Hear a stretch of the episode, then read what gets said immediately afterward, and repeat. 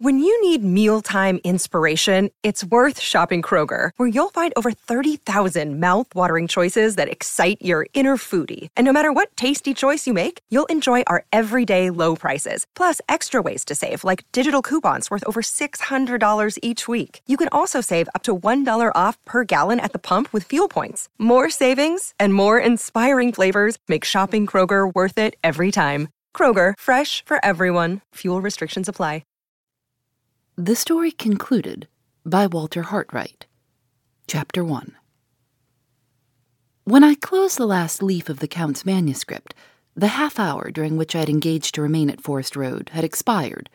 Monsieur Rubelle looked at his watch and bowed. I rose immediately and left the agent in possession of the empty house. I never saw him again. I never heard more of him or his wife. Out of the dark byways of villainy and deceit, they had crawled across our path. Into the same byways, they crawled back secretly and were lost.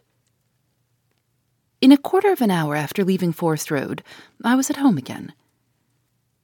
But few words suffice to tell Laura and Marianne how my desperate venture had ended, and what the next event in our lives was likely to be. I left all details to be described later in the day, and hastened back to St. John's Wood to see the person of whom Count Fosco had ordered the fly when he went to meet Laura at the station. The address in my possession led me to some livery stables about a quarter of a mile distant from Forest Road. The proprietor proved to be a civil and respectable man. When I explained that an important family matter obliged me to ask him to refer to his books for the purpose of ascertaining a date with which the record of his business transactions might supply me, he offered no objection to granting my request. The book was produced, and there, under the date of July 26th, 1850, the order was entered in these words Count Fosco, 5 Forest Road, 2 o'clock, John Owen. I found on inquiry that the name of John Owen, attached to the entry, referred to the man who had been employed to drive the fly. He was then at work in the stable yard and was sent for to see me at my request. Do you remember driving a gentleman in the month of July last from number 5 Forest Road to the Waterloo Bridge Station? I asked. Well, sir, said the man, I can't exactly say I do. Perhaps you remember the gentleman himself.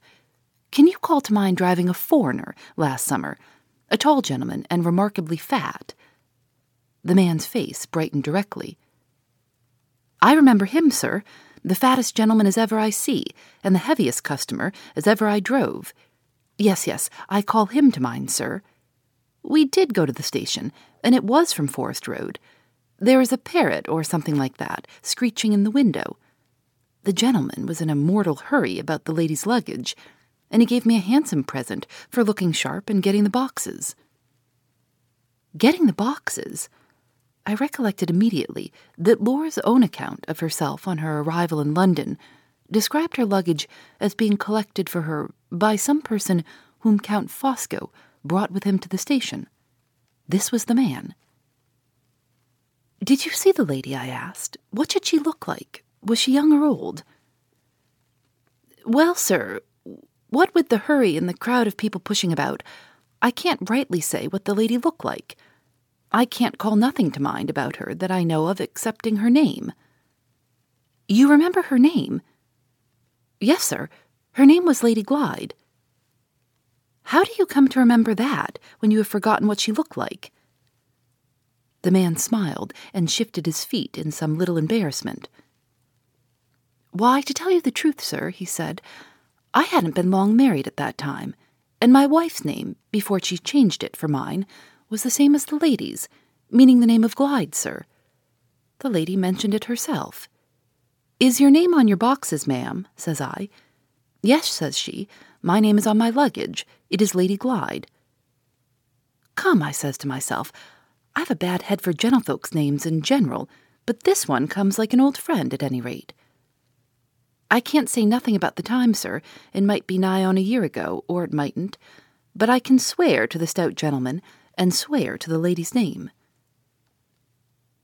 There was no need that he should remember the time. The date was positively established by his master's order book.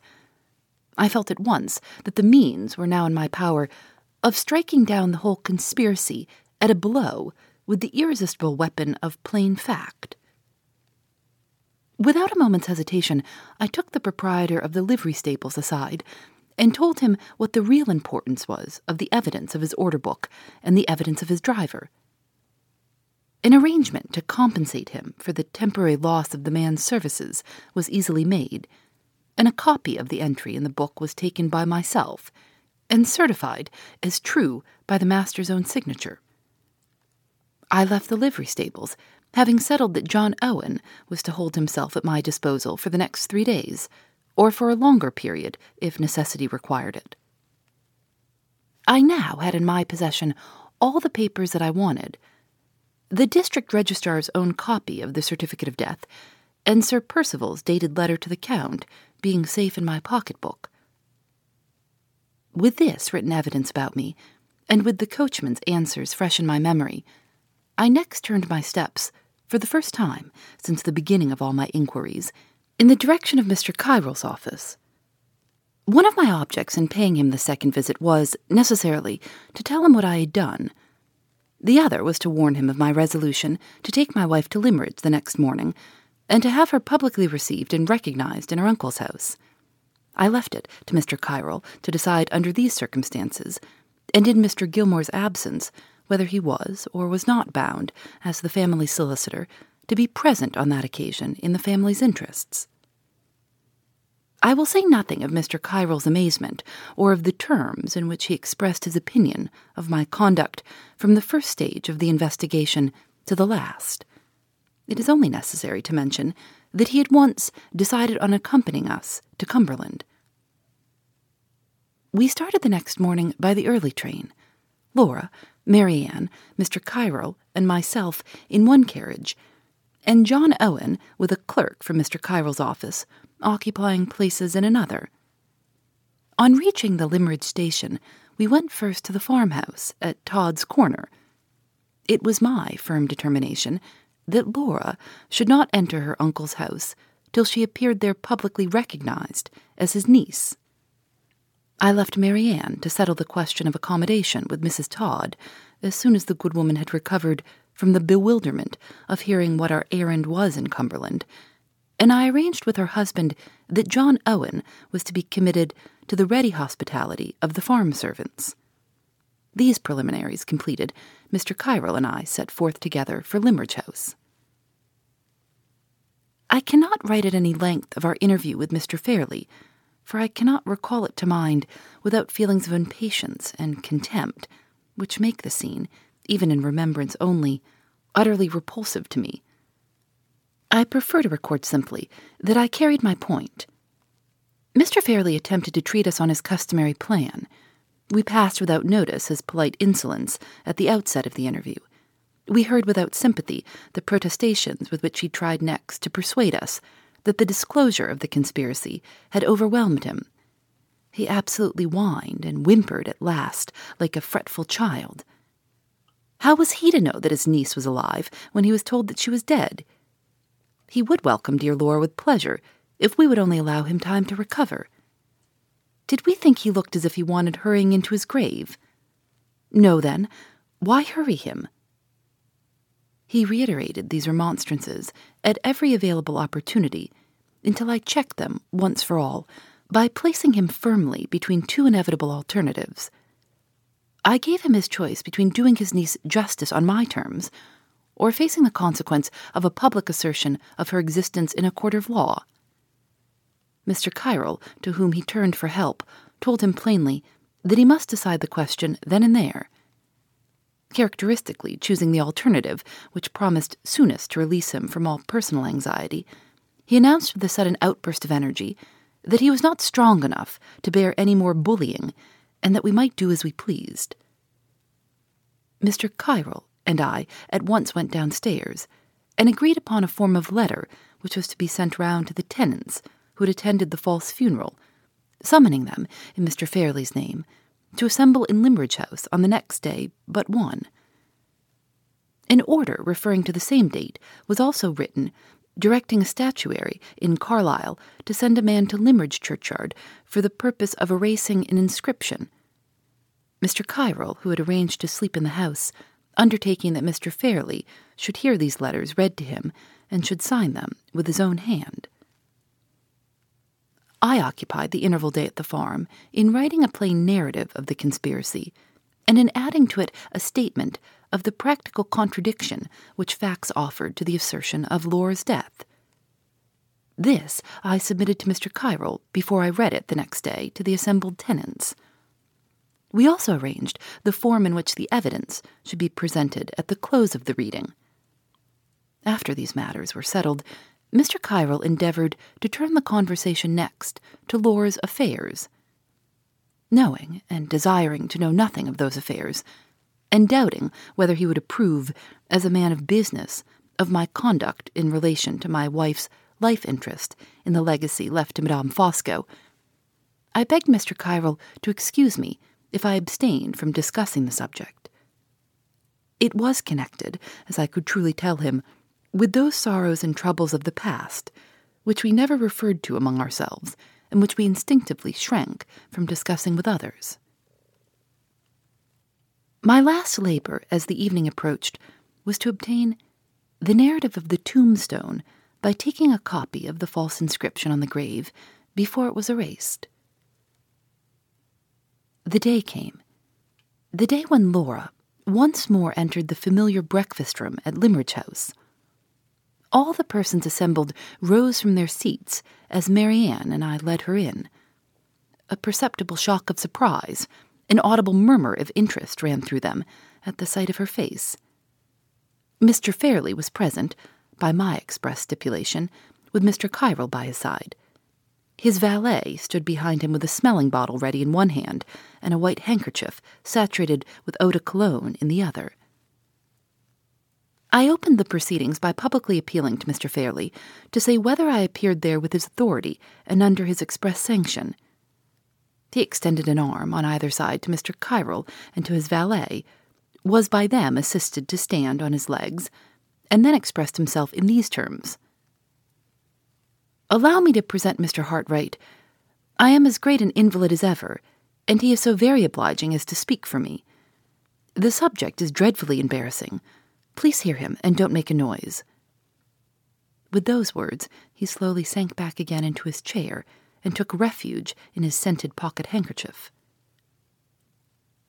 The disclosure of the conspiracy followed after I had offered my preliminary explanation, first of all, in the fewest and the plainest words. I was there present, I informed my hearers, to declare, first, that my wife, then sitting by me, was the daughter of the late Mr. Philip Fairlie. Secondly, to prove by positive facts that the funeral which they had attended in Limmeridge churchyard was the funeral of another woman. Thirdly, to give them a plain account of how it had all happened. Without further preface, I at once read the narrative of the conspiracy, describing it in clear outline, and dwelling only upon the pecuniary motive for it. This done, I reminded my audience of the date of the inscription in the churchyard, the 25th, and confirmed its correctness by producing the certificate of death. I then read them Sir Percival's letter of the 25th, announcing his wife's attended journey from Hampshire to London on the 26th. I next showed that she had taken that journey by the personal testimony of the driver of the fly, and I proved that she had performed it on the appointed day by the order book at the livery stables. Marianne then added her own statement of the meeting between Laura and herself at the madhouse, and of her sister's escape. After which I closed the proceedings by informing the persons present of Sir Percival's death and of my marriage. Mr. Kyrle rose when I resumed my seat and declared, as the legal adviser of the family, that my case was proved by the plainest evidence he had ever heard in his life. As he spoke those words, I put my arm round Laura and raised her so that she was plainly visible to everyone in the room. Are you all of the same opinion? I asked, advancing towards them a few steps and pointing to my wife. The effect of the question was electrical. Far down at the lower end of the room, one of the oldest tenants on the estate started to his feet and led the rest with him in an instant. I see the man now, with his honest brown face and his iron gray hair, mounted on the window seat, waving his heavy riding whip over his head and leading the cheers. There she is, alive and hearty, God bless her. The shout that answered him, reiterated again and again, was the sweetest music I ever heard. The laborers in the village and the boys from the school assembled on the lawn, caught up the cheering and echoed it back on us. The farmers' wives clustered round Laura and struggled which should be first to shake hands with her, and to implore her, with the tears pouring over their own cheeks, to bear up bravely and not to cry. She was so completely overwhelmed that I was obliged to take her from them and carry her to the door. Then I gave her into Marianne's care. Marianne, who had never failed us yet, whose courageous self control did not fail us now. Left by myself at the door, I invited all the persons present, after thanking them in Laura's name and mine, to follow me to the churchyard and see the false inscription struck off the tombstone with their own eyes. They all left the house, and all joined the throng of villagers collected round the grave, where the statuary's man was waiting for us. In a breathless silence, the first sharp stroke of the steel sounded on the marble. Not a voice was heard, not a soul moved, till those three words, Laura, Lady Glyde, had vanished from sight. Then there was a great heave of relief among the crowd, as if they felt that the last fetters of the conspiracy had been struck off Laura herself, and the assembly slowly withdrew. It was late in the day before the whole inscription was erased. One line only was afterwards engraved in its place Anne Catherick, July 25th, 1850. I returned to Limmeridge House early enough in the evening to take leave of Mr. Kyrle. He and his clerk and the driver of the fly went back to London by the night train. On their departure, an insolent message was delivered to me from Mr. Fairlie, who had been carried from the room in a shattered condition when the first outbreak of cheering answered my appeal to the tenantry. The message conveyed to us Mr. Fairlie's best congratulations, and requested to know whether we contemplated stopping in the house. I sent back word that the only object for which we had entered his doors was accomplished, that I contemplated stopping in no man's house but my own, and that Mr. Fairlie need not entertain the slightest apprehension of ever seeing us or hearing from us again. We went back to our friends at the farm to rest that night, and the next morning, escorted to the station with the heartiest enthusiasm and goodwill by the whole village and by all the farmers in the neighbourhood, we returned to London. As our view of the Cumberland Hills faded in the distance, I thought of the first disheartening circumstances under which the long struggle that was now past and over had been pursued. It was strange to look back and to see now that the poverty which had denied us all hope of assistance had been the indirect means of our success by forcing me to act for myself. If we had been rich enough to find legal help, what would have been the result? The gain on Mr. Kyrle's own showing would have been more than doubtful. The loss, judging by the plain test of events as they had really happened, certain. The law would never have obtained me my interview with Mrs. Catherick. The law would never have made Pesca the means of forcing a confession from the Count. Phoebe Reads a Mystery is recorded in the studios of North Carolina Public Radio, WUNC.